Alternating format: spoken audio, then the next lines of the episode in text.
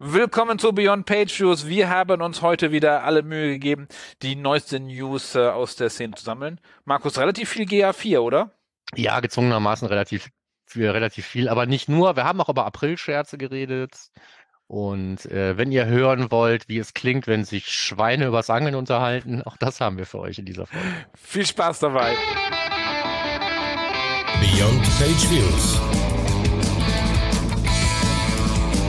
Der Analytics Podcast mit Markus Bersch und Michael Janssen.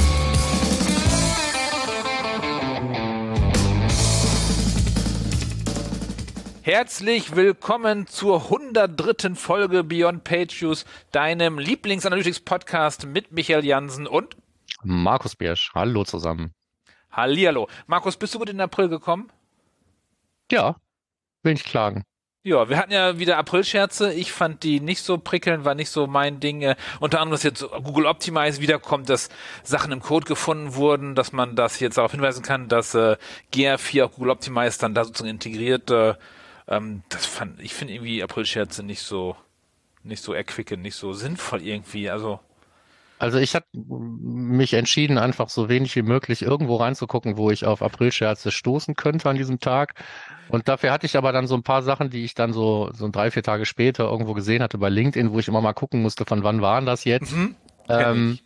war das vielleicht ein Scherz? Ja, das hatten wir auch, auch bei- gerade bei der Vorbereitung, wo du sagst, hey, es war es nicht ein Aprilscherz, der da stand. Äh, ja, kommen wir gleich drauf zu. Aber von daher, ich Genau. bin kein großer Fan von Aprilschützen. Aber unsere Newsfolge heute jetzt hier im April.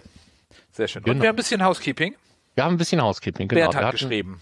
einen Kommentar zur letzten Sendung, wo es ähm, ja auch im Prinzip ähm, unter anderem darum ging, dass es von Google dieses, diesen Lernpfad gibt zum Thema Server-Side Google Tag Manager. Das ist alles sehr App-Engine-lastig.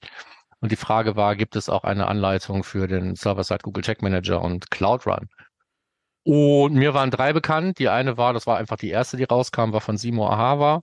Ähm, dazu habe ich dir einen äh, Link, lieber Bernd, in meine Antwort auf deinen Kommentar reingepackt und für alle anderen auch, die es brauchen.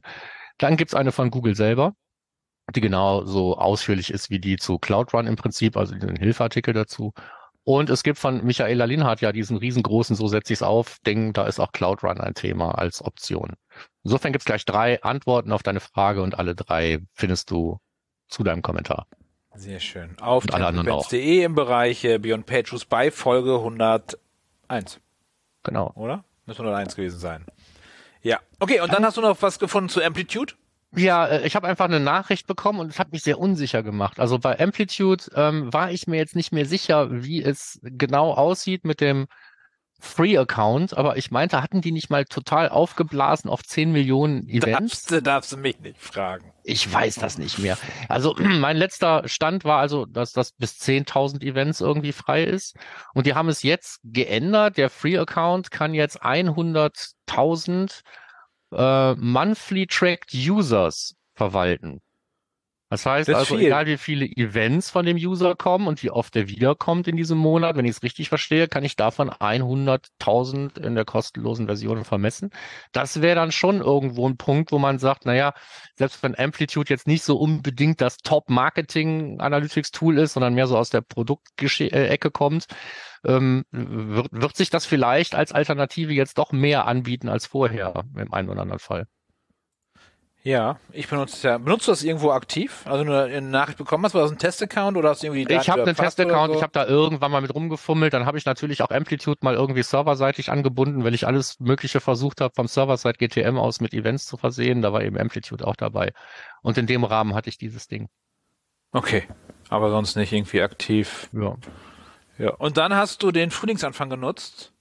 Naja, ich musste, wenn ich bis zum 31.03. halt Pistole auf der Brust hatte, von Google meine alte äh, Authentifizierungs- oder Anmeldungsmethode für Analytics rauszuschmeißen, weil die halt nicht mehr tun tut. Es geht also um Analytics.de, du hast einen Frühjahrsputz gemacht, passend zum Frühjahrsanfang. Genau. Also ich bin gezwungen worden, das umzustellen. Dann habe ich gesagt, naja, stelle ich das jetzt noch für, weiß ich nicht, 60 plus Tage irgendwie um, auch für diese ganzen Universal-Dinger und habe mich dagegen entschieden.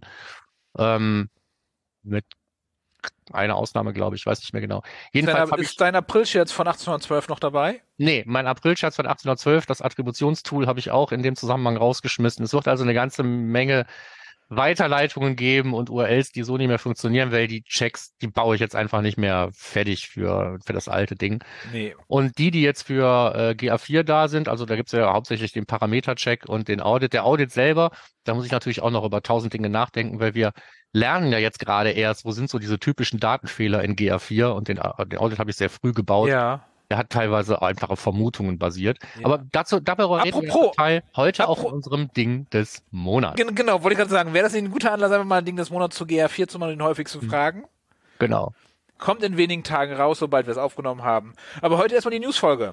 Genau. So, und damit würden wir jetzt direkt übergehen zu unseren Fundstücken. Wir haben einiges gefunden.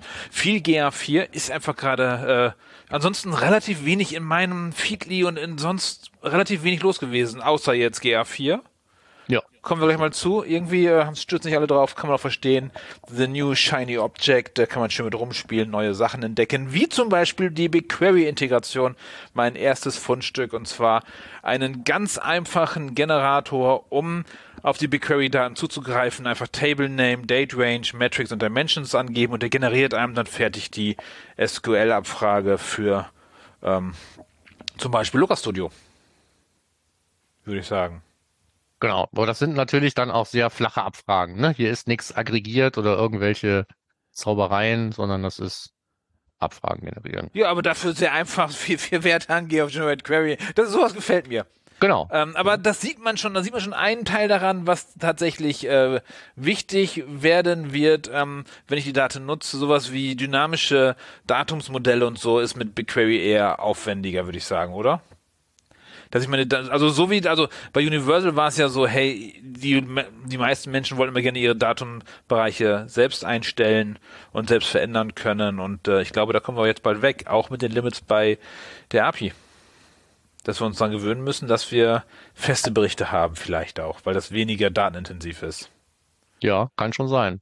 Ja, wenn man anfängt, ähm, darüber nachzudenken, dass diese Abfragen eben plötzlich Geld kosten, weil sie gegen Mhm. BigQuery laufen und nicht mehr irgendwie nur gegen die API oder auch bei der API halt irgendwann gegen irgendwelche Limits zählen, dann kosten die plötzlich was. Ja, von daher werden wir eventuell, ich finde ja, ja, ich finde so das Dynamisch immer schwierig, weil dynamisch. Aber egal. Auf jeden Fall äh, unter ga4sql.com oder ga4sql.com, je nachdem aus welchem Lager man kommt, äh, findet ihr äh, so einen schnellen Generator. Wichtig, der geht direkt auf BigQuery drauf, das heißt äh, auf die gesamten Daten eventuell kann teuer werden.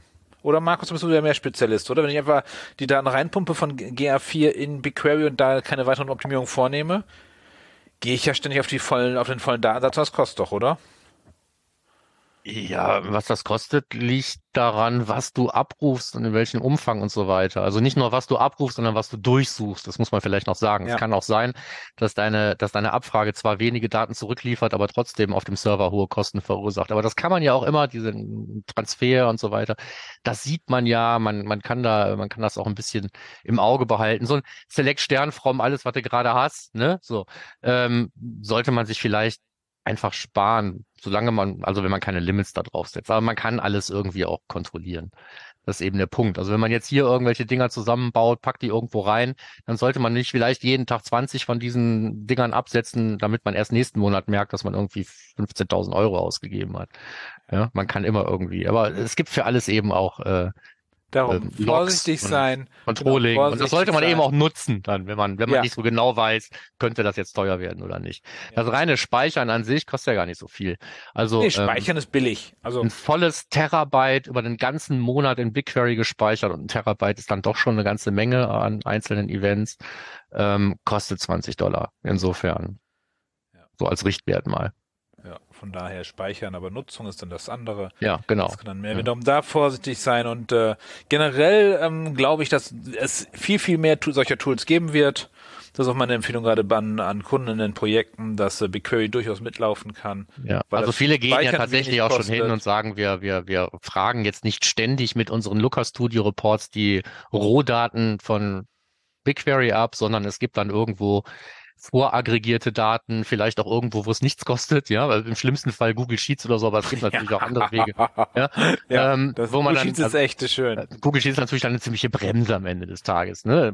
Ich sag mal, wenn ich, wenn ich da nur voraggregierte Daten abrufe und ich komme mit dem, was ich da so habe, dann klar, und muss es dann nicht granularer auseinanderpflücken und hier noch eine Dimension hinzufügen und da irgendwie über, ein, ähm, man kann ja auch so ein Explore äh, Funktion in Looker Studio nutzen. Wenn ich das alles nicht brauche, dann äh, ist auch Google Sheets eine Alternative. Ja, Ganz auf jeden Fall. Ja. So, gut, genug darüber gelabert. So, okay, ähm, also gr4sql.com. So, und Mar Markus, wie sieht's denn aus, äh, wo wir gerade bei BigQuery sind? Gibt es da Unterschiede in der, zwischen der UI und BigQuery? Hast du da was gefunden? Ich habe da gar nichts gefunden, aber viele Leute haben da was gefunden, die sich damit auseinandersetzen. Ähm, es gibt jede Menge Unterschiede, wenn man jetzt auf, auf User, Sitzungen und so weiter schaut. Ich meine, wenn ich jetzt nur Page-Views zähle, dann habe ich in der Regel nicht so riesengroße Unterschiede. Aber gerade so alles, was mit dem User und der Sitzung zusammenhängt, ähm, wird ja, äh, oder auch die Conversions und die Zuordnung der Conversions, da wird ja teilweise ähm, erwartet, dass die Zahlen übereinstimmen, obwohl sie es gar nicht können aus verschiedensten Gründen. Ne? So im, im UI werden zum Beispiel irgendwelche Machine Learning Algorithmen genutzt, um Lücken zu schließen und Daten irgendwie umzuschichten, was ich in den Rohdaten in, in, in BigQuery nicht sehe.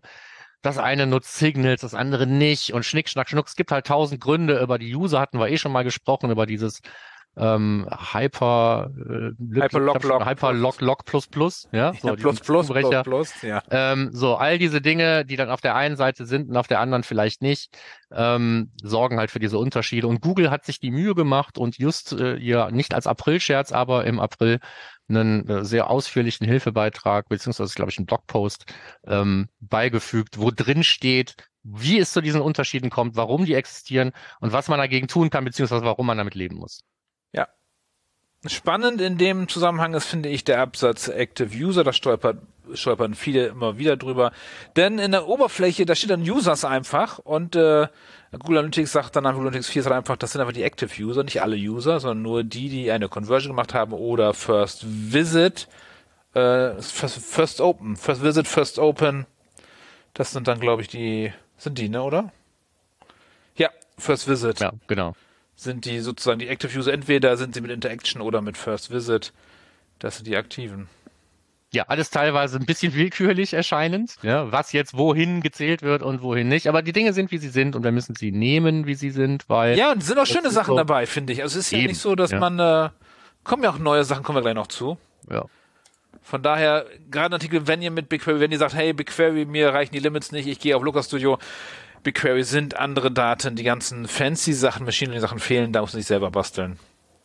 Von daher nicht vergleichbar. Vielleicht auch nicht die Sachen mixen in einem Dashboard BigQuery und äh, GA4, weil es so einfach ist. Also ich meine jetzt die API-Daten. Das könnte sehr verwirrend werden. Okay.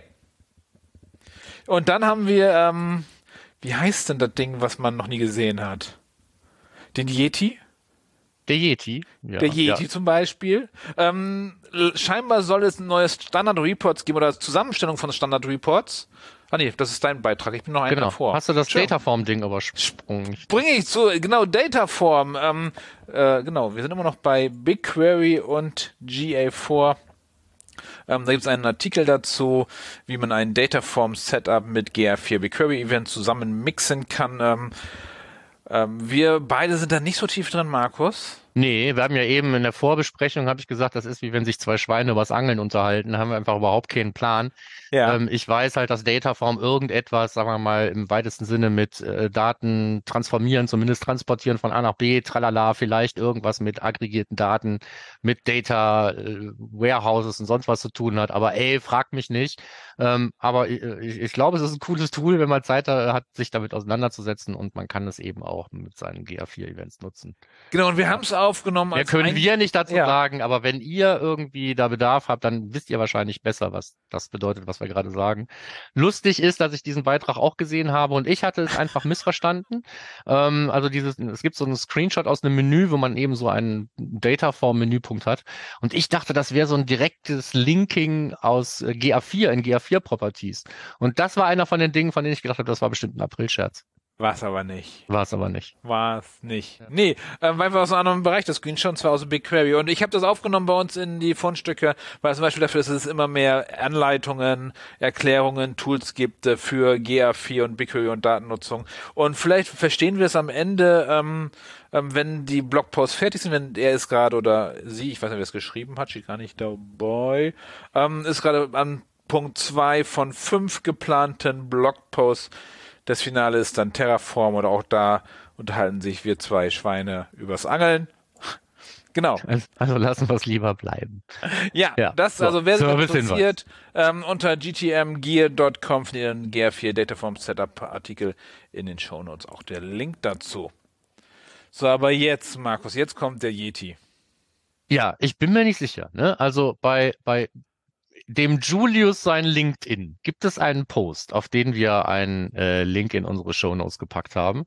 Und da sieht man, dass es äh, unterschiedliche Sets von Standardreports geben soll, also im Prinzip eine unterschiedliche Auswahl aus der Bibliothek, ähm, je nachdem, was ich gewählt habe als Thema meiner Website bei der Anlage einer Property. Ich bin, nachdem ich das gelesen habe, direkt hingegangen, habe eine neue Property angelegt, habe irgendwann darauf gewartet, dass ich gefragt werde, wurde ich nicht, was aber nichts heißt. Weil heutzutage gilt ja auch als das neue Normal, dass einige Leute Funktionen haben, andere nicht. Ne? Also viele Sachen werden ja im Moment immer so in Wellen ausgerollt, auch bei Google Analytics 4. Inzwischen sollten wir zum Beispiel alle diese anpassbaren Channel Groupings haben und können uns eigene Channel Groupings anlegen und so. Das habe ich inzwischen eigentlich schon überall gefunden. Und als wir letztes Mal drüber geredet haben, war das noch gar nicht der Fall. Vielleicht gilt das auch für dieses Feature. Vielleicht ist es aber tatsächlich eine Aprilente. Ähm, dann ist die aber sehr gut gepflegt, weil auch in den Kommentaren wird da ständig dann auch irgendwie hier und da und tralala. Nirgendwo würde da was aufgelöst. Ich glaube, das gibt's tatsächlich. Und Ja. das würde vielleicht bedeuten, dass es Hoffnung gibt für diejenigen, die sagen, alter Falter, da ist ja nix drin Richtung E-Commerce, bloß dieser eine Mist-Report und alles andere muss ich mir selber bauen. Ja, wobei es ja nur eine, wir mutmaßen jetzt einfach nur eine Zusammenstellung der vorhandenen Reports sein soll. Ja. Das Wobei aber sehen. auch die vorhandenen Ja. Reports ja eigentlich wertvoller sein können. Ne? Also ein Beispiel hatte ich heute auch wieder in so einer Schulung. Ähm, wenn ich, ich bin es gewohnt, aus Universal Analytics zum Beispiel einen Bericht zu haben, wo ich einfach all meine Transaktionen habe und dahinter, wie viele Items waren da drin, welcher Revenue und sonst was. Den Report gibt es auch in, als Standardbericht in äh, GA4. Der ist nur nicht leicht zu finden. Wenn ich ihn aber einmal gefunden habe, kann ich ihn natürlich auch in, in, in, in, meine, in meine Navigation übernehmen. Oder ich kann ihn als angepassten Report einfach irgendwo reinhängen, wo ich möchte. Ja. Nur das Standardset, was einem so angeboten wird und die Sachen, die man dann sehr mühselig über diese Overview-Seite dann als Detailklicks erreichen kann, ist halt nicht das, was man gewohnt ist aus Universal Analytics, wenn es um E-Commerce Reporting geht. Ja, aber dafür kann man die gesamte Oberfläche anpassen. Ja. Also, also ich finde es, also ich finde es tatsächlich praktisch, dass man sich alles anpassen muss, dass man immer ein bisschen nachdenken muss, was will ich eigentlich wissen und habe mich nicht immer alle Berichte um die Ohren gehauen. Genau. Also tra- ist ist auch immer ein Augenöffner. Das, ach so, naja gut, wenn ich diese Sessions haben will, statt Engaged Sessions, dann blende ich mir die einfach ein. Ja, schön und gut, prima. Ging halt früher nicht, hätte ich nicht gedacht, dass ich das hier kann. Hier kann man es aber jetzt. Ja. Darum, also dass, und dass man dauerhaft das speichern kann für den gesamten Bericht und so, finde ich gut. Mhm. Ähm, es gab eine Mutmaßung, die ich irgendwo gelesen habe, ähm, war, dass die amerikanischen Accounts aktuell die Features zuerst bekommen. Markus. Ja. Vielleicht müssen wir Nein. uns äh, amerikanische Google-Konten mit amerikanischen Google Analytics-Konten verknüpfen. Und dann sehen wir vielleicht schneller die Sachen. Ja, vielleicht. Oder wir warten einfach und äh, Es gibt ja auch diesen Alpha-Channel, auf den Mhm. man sich irgendwie bringen Ja. kann oder so. Vielleicht auch ohne ein US-Konto, keine Ahnung. Ich bin da aber eben aus verschiedensten Gründen, haben wir auch schon drüber geredet, Ja. nicht interessiert dran, Nee. weil dann habe ich immer Features, die andere nicht haben. und ja, dann kommt darf ich nicht drüber reden, das das ist ja noch viel schlimmer. ja, Dann darf ich nicht drüber reden, dann kriege ich hier irgendwie Ärger. Nee, darum bin ich da auch gar nicht dabei. Ansonsten, äh, Ja. genau, haben wir, glaube ich, den Link auch schon mal in den Shownotes gehabt. Also äh, ist es ein April-Schatz oder nicht, wir werden es alle irgendwann erfahren. Ja. Dann habe ich was aufgenommen, was mal nicht GA4 ist in unsere Shownotes, in unsere Fundstücke-Sammlung. Und zwar ähm, für Adobe eine Server-Side-Implementation, wie man sozusagen mit dem Content-Management zusammen dann die Daten serverseitig an Adobe schicken kann. Ähm, da sind lustige Bilder, von wegen wie aufwendig das sein kann. Einfach nur der Interesse halber. Ja, also Bilder sehen immer so technisch aus und sind deswegen erschreckend, ne? Aber im Prinzip, es, es geht tatsächlich um Server-Side-Tracking und nicht um Server-Side-Tagging zum Beispiel, ne? So, da, Mhm. da ist jetzt also nichts, was dann den Browser eigentlich braucht, sondern da kommuniziert dann das System mit dem Tracker. Das ist der Vollständigkeit halber. Mal kurz erwähnt und jetzt geht's weiter. Jetzt geht's weiter mit äh, ähm, ähm, einmal was aus der Geschichte. Hab ich's doch geahnt, aber vorher auf die Tränendüse drücken, nämlich Sachen, die sich in Google Analytics 4 geändert haben, beziehungsweise gerade dabei sind, sich zu ändern. Das erste, und das ist für mich völlig überraschend, und das ist die Tränendrüsen-Geschichte, ist, dass die ähm, als super Vorteil in GA4 endlich können wir äh, mit der Badewanne arbeiten oder linear oder sonst was äh, als ähm, Attributionsmodell. Alles, was uns da jetzt gerade gegeben wurde, wird uns jetzt schon wieder genommen. Das scheint auch kein April-Scherz zu sein. Das heißt, sowohl in Google Ads als auch in Google Analytics 4 verschwindet alles bis auf die datengetriebene Attribution und der gute alte Last-Click-Unsinn. Ja. Bedeutet wahrscheinlich, dass wir alle einfach auf Daten getrieben stellen und keine Ahnung mehr haben, wo die Conversions ja. verteilt werden. Ja. Wobei ja ganz wichtig ist, äh, First Click haben wir ja weiterhin. Das ja, ist ja die erste Nutzerinteraktion. First User Source ja, haben. ja, von daher ist das äh, wenig spannend. Äh, ja. Also, ähm, aber auch gerade für, dafür diese ganzen Attributionsgeschichten eben auch das Ganze so aufgebaut wurde und dass man den First User Source immer hat, auch in Folgesitzungen und so. Das ist doch alles extra zur Attribution gebaut worden und so. Warum nimmt man jetzt die Modelle weg? Ich verstehe nicht, aber muss ich auch nicht. Und das andere Ding ist das Thema, und das, äh, wie gesagt, so, wundert mich jetzt gerade nicht. Was man eigentlich immer erklären muss, ist, dass sobald man von Universal auf GA4 umsteigt, gibt es unter Umständen eine Conversion-Schwemme, je nachdem, was vorher eine Zielerreichung war und man jetzt zur Conversion erhoben hat. Ja, ich Lieblingsbeispiel, die Micro-Conversion Add to Card. Ja, aber gerade da finde ich super. Ja, aber jedem, wie er es haben will. Ne? So. Und äh, beim Add to Card ist es ja üblich, dass es innerhalb einer Sitzung mehr als einmal passiert, wenn üblicherweise mehr als ein Produkt in meinem Warenkorb liegt. Je nachdem, was ich für einen Shop habe, ist es so. Ähm, hatte ich vorher Universal Analytics dafür ein Ziel eingerichtet, konnte das ja nur einmal pro Sitzung erreicht werden. In GA4 ist ein Event entweder eine Conversion oder nicht, aber jede Conversion ist auf jeden Fall ein Event und wenn ein Event zehnmal stattfindet, dann hast du eigentlich zehn Conversions. Was man uns jetzt geben möchte, ist die Option zu wählen, ob die ob über die Sitzung dedupliziert werden. Das heißt auch pro Sitzung, genau wie früher, eine Conversion dann nur einmal als Conversion gezählt wird. Das Event wird dann unter Events immer noch mehrfach auftauchen. Das heißt, du hast dann zwei Reports unter Events, hast du dann 37 Purchases und unter Conversions hast du nur drei oder so, wenn jemand ganz oft gekauft hat. Wenn das beim Purchase auch gilt. Ich würde meinen schon, weil ein Purchase ist eine Conversion wie jeder andere auch. Wird also auch, ist auch nicht die beste Lösung vielleicht. Keine Ahnung. Müsst ihr euch Doch, selber ich Das ist eine super Lösung. Ich finde das also erstmal ähm, auf einer Website zum Thema Educard. Wenn mhm. jemand fünfmal Educard gibt und ich gebe dann Value mit, weil das hat ja einen Wert, wenn jemand den Educard drückt, mhm. dann habe ich das fünfmal, diese Conversion. Ich habe die nicht einmal. Weil es geht nicht darum, irgendwie, du kannst gerade das Beispiel dafür, wenn ich jemand fünf Sachen reinlegt, also nacheinander, hat das ja viel mehr Wert, als wenn dann, das, wenn ich weiß, hat es einmal geklickt. Ja, ich habe aber auch zum Beispiel das Ausfüllen eines Kontaktformulars, da gebe ich vielleicht sogar 100 Euro als äh, temporären Wert und so weiter. Und wenn der Typ so blöd ist und innerhalb einer Sitzung fünfmal das Ding ausfüllt, ähm, kann das denn passieren? Kann, also kann bei mir nicht passieren. Ah, habe ich alles schon gesehen. Also jetzt auch nicht unbedingt bei mir, aber du weißt, was ich meine. Ne? So, es gibt dann Leute, die Nein, sagen, weiß ich, äh, ich habe jetzt viel mehr Conversion, das ist doch total unfair. Dann sollen sie es halt umstellen. Also ja, das aber, wundert mich jetzt gerade ja. nicht, dass diese Option gekommen ist. Brauchen tut man sie eigentlich nicht. Ich halte es für eine Konzessionsentscheidung an die meckernden Universal. Nee, ich finde die, diese Funktion super wichtig. Also jetzt nicht für die Conversion, sondern die haben uns ja die eindeutigen Ereignisse weggenommen. Es gibt die einzelnen Ereignisse nicht mehr und die sind damit wiedergekommen. Ja, zumindest für Conversions. Ich muss halt alles Conversions machen, wo ich das brauche. Von daher, also ich finde das super. Du kannst ja statt Ereignisse einfach, ich auch diese Diskussion hatte ich, glaube ich, kürzlich noch. Du kannst ja statt Ereignissen einfach die Sitzungen oder die User zählen für einen Zeitraum und dann hast du es ja mehr oder weniger dedupliziert, weil darum geht's dir ja eigentlich normalerweise. Wie viele User haben diese Konferenz Ja, aber da bin ich mit einem anderen Bericht schon wieder. Ja. Dann kann ich auch einen Messwert nehmen. Ja, meine ich ja. Einfach auf einen anderen Messwert gucken als den Event Count. So, und dann nee, hast du ja selber sowas ein wie Netzwerk bauen, aber ja, oder über die Usergruppen bauen und die dann schicken. Ja. Gibt es ganz viele Möglichkeiten, aber ich finde das super, dass man wählen kann. Man kann, ich habe es auch schon gefunden, du auch? Ich habe den Knopf schon gefunden zum Auswählen, den gibt's schon. Nee, habe ich nicht, nein. Der ist direkt bei den Conversions hinten bei den drei Punkten. Mhm. Ähm, einfach auswählen, kannst du Ereignis äh, oder hier Sitzung auswählen. Also das zum Changelog. Ich finde das super. So, und jetzt, wir haben jetzt mal ein Chat-GPT aufgenommen heute mal ausnahmsweise. Jetzt da hat sich jemand eine einfache Möglichkeit geschaffen, wie er mit Chat-GPT Analytics-Daten auswerten kann, indem er da Tabellen in CSV-Form hinschmeißt und dann sagt hier, sag mal was dazu. Viel mehr ist das nicht. Kurz, wer sich das dafür interessiert, ähm, durchlesen, verstehen, selber anwenden, wer es mag. Ich bin da aktuell noch nicht so heiß drauf. Nee. Aber kann durchaus interessant sein. Irgendwann. Ja. Und wer jetzt nicht sagt, oh, guck mal, mein Link sieht so aus und hier sind die Klassen und jetzt schreib mir bitte mal, gib mir mal einen GTM-Container, damit ich das importieren kann. Ähm, der könnte ja auch hingehen und sagen, wir machen es umgekehrt und sagen, wir passen die Website so an, dass es zu unserem Tracking passt und da sind wir bei Data Attributes.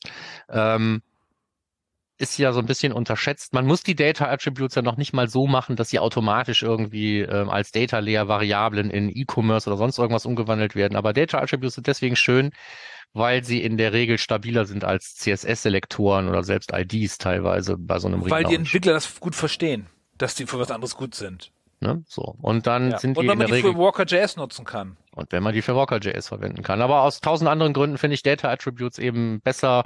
Ähm, letztens noch jemandem gesagt, so wenn du wirklich den Klicktext irgendwie übernehmen willst, weil du sehen willst, welcher Call Ja. to Action war das oder welcher FAQ-Beitrag ist da aufgemacht worden, dann tu dir doch den Gefallen und schreib dir, ähm, das wird ja sowieso von einem System generiert, schreib dir den äh, Titel die Frage aus deinem FAQ-Beitrag, schreib sie dir bitte als Data-Attribute an den Link oder die Überschrift, die da klickbar ist. Dann lesen wir lieber das aus, statt den Klicktext, weil der Klicktext wird vom Browser übersetzt und dann hast du da eben plötzlich irgendwas Portugiesisches, obwohl du gar kein Portugiesisch auf der Website hast. Korrekt, korrekt. Ist auf jeden Fall safer, ist auf jeden Fall schöner und man kann, muss es nicht nur bei Klicktexten kann man Data Attribute benutzen, sondern bei allem, allen, weil ich kann ja wie auf einem normalen äh, DOM-Objekt drauf zugreifen und mir extrahieren. Genau. ist zum Selektieren besser, ganz einfach, um CSS-Selektor zu bauen, der super stabil ist und so. Also Ja. Data Attributes, like, like, like und ein Beitrag dazu in den Shownotes. Ja.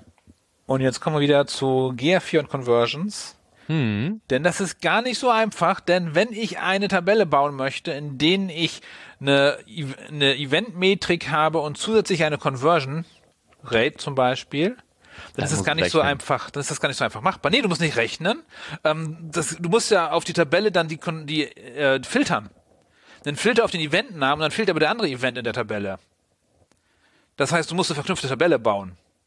Und da hat der ähm, Medi Ujida oder wie auch man ihn richtig ausspricht. Ich habe äh, keine Ahnung, wie man den ausspricht, aber der macht halt eine ganze Menge Looker Studio Zeug Genau. auf allen möglichen Kanälen. Ja. Genau. Und dieses ist spätestens, wenn man dann irgendwann mal vor Lucas Studio steht und sagt, ich hätte jetzt gerne aber gerne die Conversion Rate und eventuell andere Sachen, äh, andere eventbasierte Metriken damit drin, äh, dann könnte es schwierig werden. Und darum dieser Artikel dazu erklärt, er, wie man das macht. Geht natürlich wieder aufs Limit der Seite, hier der API etc.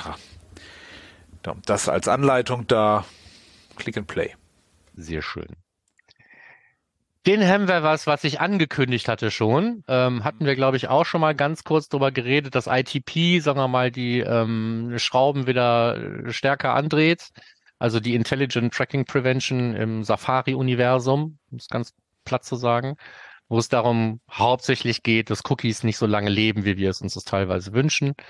Ähm, maximale Cookie-Lebensdauer von Cookies früher, die im Browser entstanden sind, ähm, war eins bis sieben Tage, je nachdem, welche Parameter dabei waren, als ich auf die Webseite gekommen bin. Aber spätestens nach sieben Tagen waren diese Cookies eigentlich tot. Dann sind wir alle auf irgendwelche anderen Dinge übergesprungen. Wie immer, seit es ITP gibt, ist das ja immer so ein Katz-und-Maus-Spiel. Und dann haben wir gesagt, na ja, aber mit dem Server-Side GTM sind wir eigentlich relativ sicher, weil da können wir serverseitige HTTP-Cookies, sogar HTTP-only und so weiter, da können wir ganz sichere Cookies schreiben, die leben dann eigentlich ganz gut, sind ja unsere Cookies First-Party, wir sind ja im First-Party-Kontext. Ähm, und auch denen geht's jetzt an den Kragen und ähnlichen Lösungen, wenn die IP-Adressen ähm, der besuchten Website und des Hosts, der versucht, diese Cookies zu setzen, sich nicht wenigstens in der ersten Hälfte identisch sind der IP-Adresse. Sie dürfen sich also unterscheiden, aber erst in der zweiten Hälfte ihrer IP-Adresse. Wenn die ersten 50 Prozent nicht übereinstimmen, gilt es einfach als Third Party, wird als Third Party behandelt und dementsprechend eben auch unter diese ITP-Regeln gesetzt. Ähm, und lange Rede, kurzer Sinn. Ähm, wenn man jetzt nicht wieder einen Proxy vor den Proxy setzen will oder mit einem Load Balancer arbeitet oder mit irgendwie über Cloudflare Worker das Ganze machen will, hat man eigentlich nur zwei Möglichkeiten. Entweder man nimmt das ganze Thema ähm, Wiedererkennung und ähm, ID-Cookie komplett der Webanalyse aus der Hand, sagt, ich mache das von meinem eigenen CMS aus, ähm, von meinem eigenen Server aus, sorge ich dafür, dass ein ID-Cookie gesetzt wird, wenn ich es darf und noch keins da ist.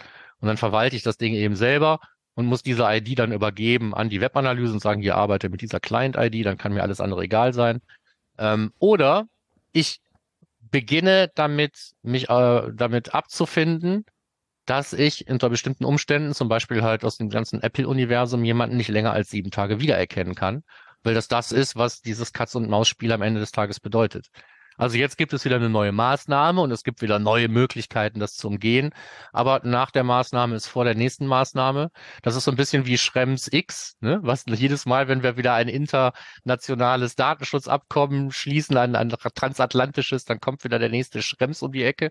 Ähm, das ist so sicher wie das Arm in der Kirche und genauso ist der nächste, die nächste ITP-Iteration schon geplant und die wird dann wieder gegen das vorgehen, was wir uns jetzt überlegen, um diesem Ding aus dem Weg zu gehen.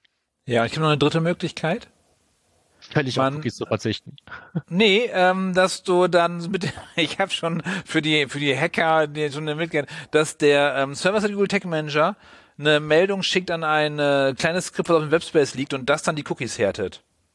Ja, sag ich ja. Dann bist du also dabei, also eigentlich die Cookies von deinem eigenen Server aus zu verwalten. Und dann kannst du diesen ganzen Umweg sparen und musst gucken, dass du das irgendwie in Ja, aber kein CMS, sondern einfach die Original, dass sozusagen nur das Signal kommt vom äh Ja, du schreibst dir einen Cookie-Härtungsservice, der ja. auf deinem eigenen Server genau. dann den Cookie härtet. Und dann schreibst du dir noch ein zweites Cookie, was dann auch maximal sieben Tage leben darf, indem du dir merkst, wann du das letzte Mal das Cookie gehärtet hast, damit du das nicht bei jedem Aufruf machen musst.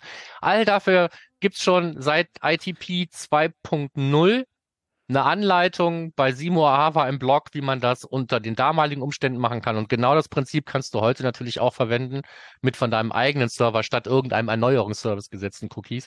Aber auch all das, das sind alles Vermeidungsstrategien. Ich weiß nicht, ob man das wirklich braucht. Ähm, solange wir noch mit Cookies arbeiten müssen, werden wir immer dieses Problem haben. Und auch der First-Party-Cookie ist halt nicht mehr so sicher, wie er mal war. Ja. Okay. Jod. Ja, das wären die Empfehlungen. Ja.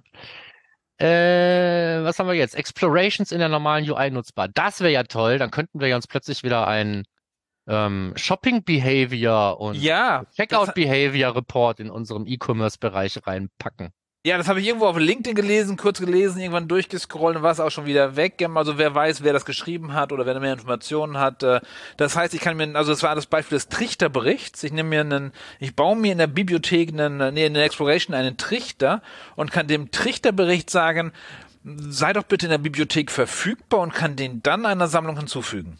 Ja, und das wäre super. Würde ich erwarten, dieses Feature eigentlich, ne? So. Aber vielleicht ist das dann jetzt, kommt das vielleicht tatsächlich. Ja, das wäre tatsächlich, dass man sozusagen, dass das äh, Exploration sich sozusagen das Bauen der Berichte für die Oberfläche wird. Ja. Wenn ich dann auch noch in der Lage bin, Explorations vernünftig auszutauschen mit anderen Usern, anderen Properties und so weiter. Da, davon gehe ich dann aus, dass ich dann das, den Datumswechsel ja. dann tatsächlich dann äh, drin habe, ja. automatisch dann ist es keine Bastelaufgabe mehr, sagen wir mal, sich das Menü so zu bauen, dass die Reports drin sind, die ich brauche. Dann muss ich sie nur noch irgendwo finden in irgendeiner Template äh, Exploration Gallery und dann kann ich mir die in meinen UI reinpacken. So, das wäre so meine Erwartungshaltung. Ja. Da muss es mittelfristig hingehen. Da hoffe ich drauf.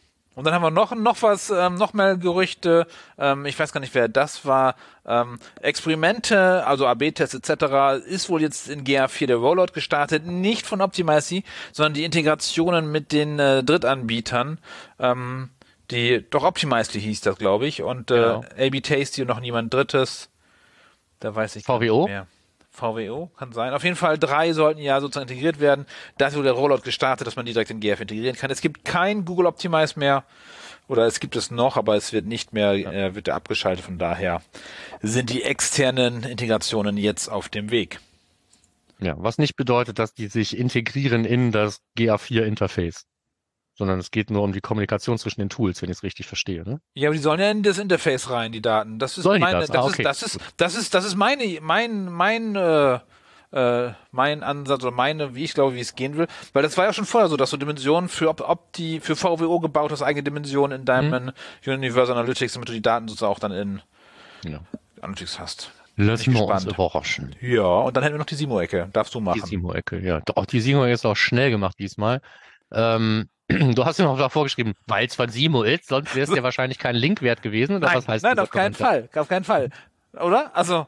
Ähm, ja, ich finde den Beitrag in so, also sagen wir erst, worum es geht, sorry, sondern sage ich, warum ich ihn mhm. hilfreich finde. Ähm, es geht in ähm, epischer Kürze für Simo, geht es darum, wie man Google Analytics 4 Felder im Server-Side Google Tag Manager überschreiben kann. Und das ist deswegen ganz hilfreich, weil darin nämlich eine kleine Tabelle ist, wie die Felder eigentlich heißen. So, und ganz oft sehe ich, dass Leute dann versuchen, entweder im Client-Side oder Server-Side GTM, wo auch immer, irgendwelche Dinger zu über, überschreiben.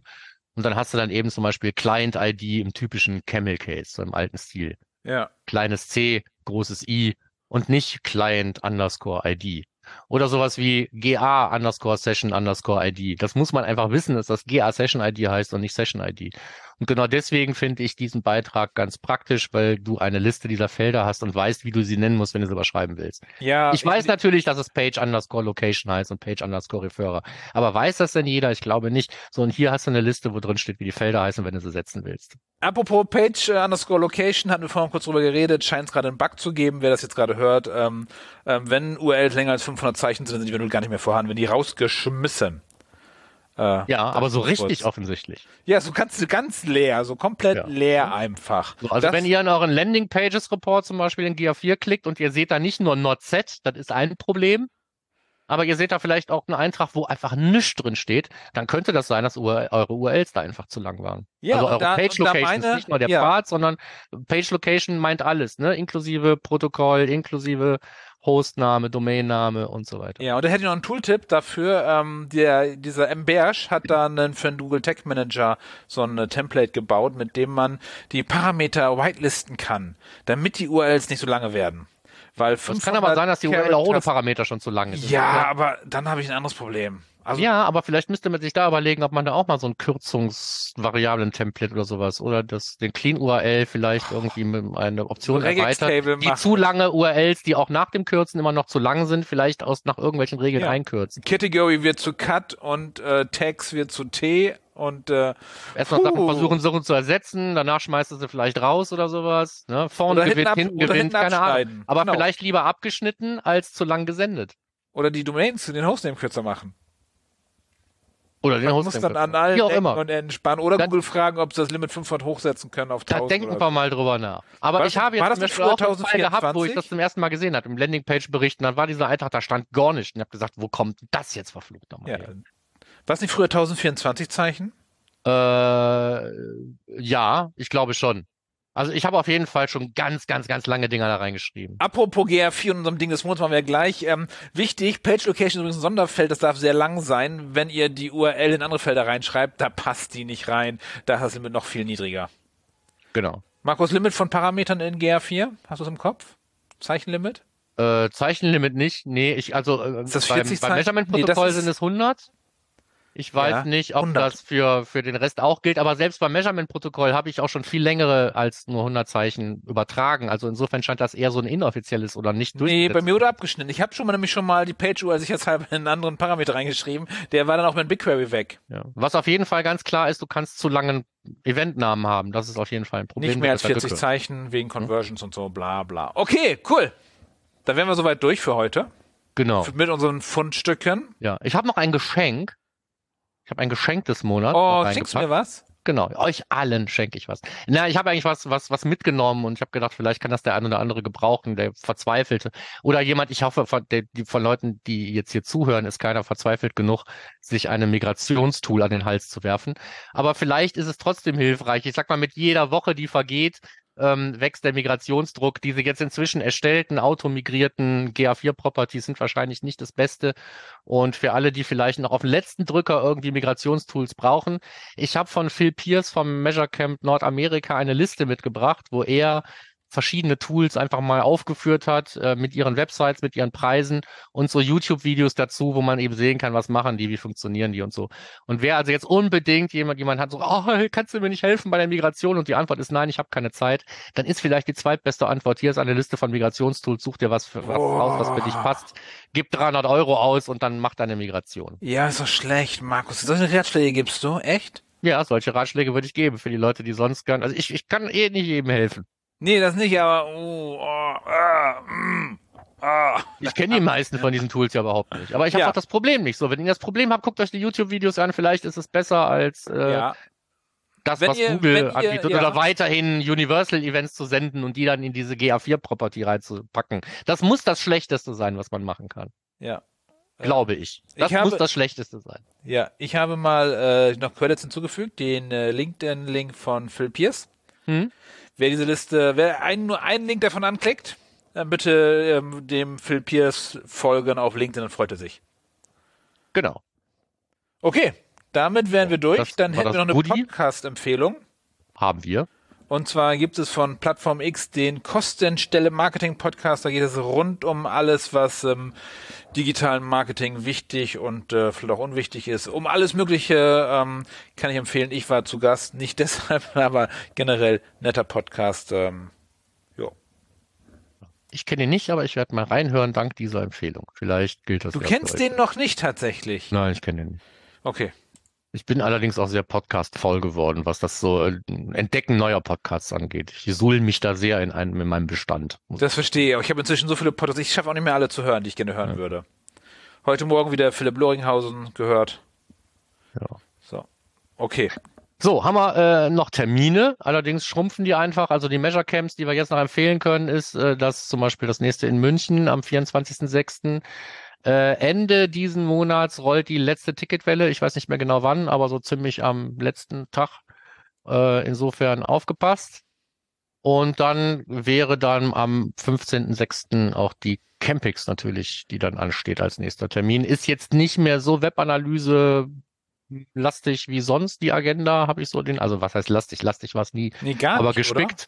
Aber diesmal scheint das Thema so ein bisschen außen vor zu sein. Insofern? Ist doch nicht so Ähm, wichtig. Controlling von äh, Dingsbumsen. nee, äh, ich sag mal, der Fokus liegt diesmal einfach auch woanders, aber das heißt ja nicht, dass wir nicht trotzdem die Campings hier mit in unsere Termine mit reinnehmen können, Natürlich. was damit geschehen wäre. Äh, das war's. Okay, dann ihr wisst, äh, Feedback gerne über termfrequenz.de und dann direkt unter dem unter den Shownotes zu der aktuellen Folge oder über LinkedIn könnt ihr uns anschreiben oder oder oder oder oder oder äh, podcast at analytrix.de nach dem Frühjahrsputz aufgeräumt ist auch die Domain analytrix.de und verfügbar sind wir auf allen äh, üblichen Podcast-Portalen. Dann würde ich sagen, wir hören uns in der Ding des Monats Folge zu und den häufigsten GR4-Fragen. Genau. Und natürlich dann nächsten Monat wieder mit neuen News. Natürlich. Bis dann dann. Ciao. Ciao.